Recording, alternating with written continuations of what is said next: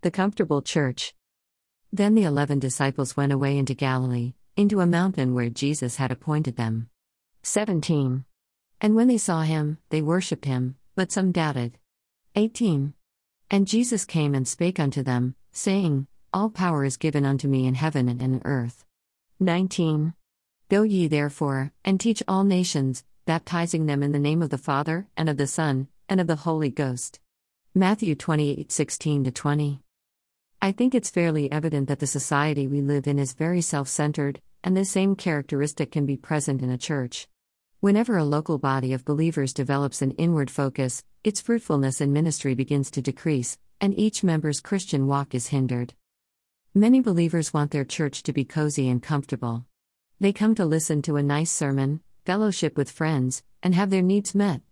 But God never intended for the gathering of His people to be like a country club, He calls us to join an army that will bring the gospel into enemy territory.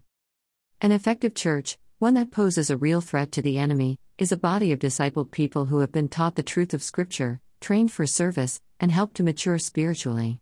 But all this is accomplished for the purpose of going out into the world, not for becoming a self contained sanctuary of Christian comfort.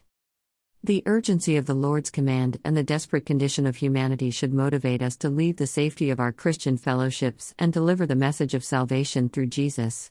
To avoid this responsibility is to miss the Father's plan for your life and the opportunity to help build His kingdom. None of us want to waste time or energy on trivial things and thereby miss the exciting fulfillment of God's will. He has called us, not to a life of comfortable tradition, but to an adventure of obedience. Answer his call, you'll help fill his kingdom with people from every tribe and nation. IBC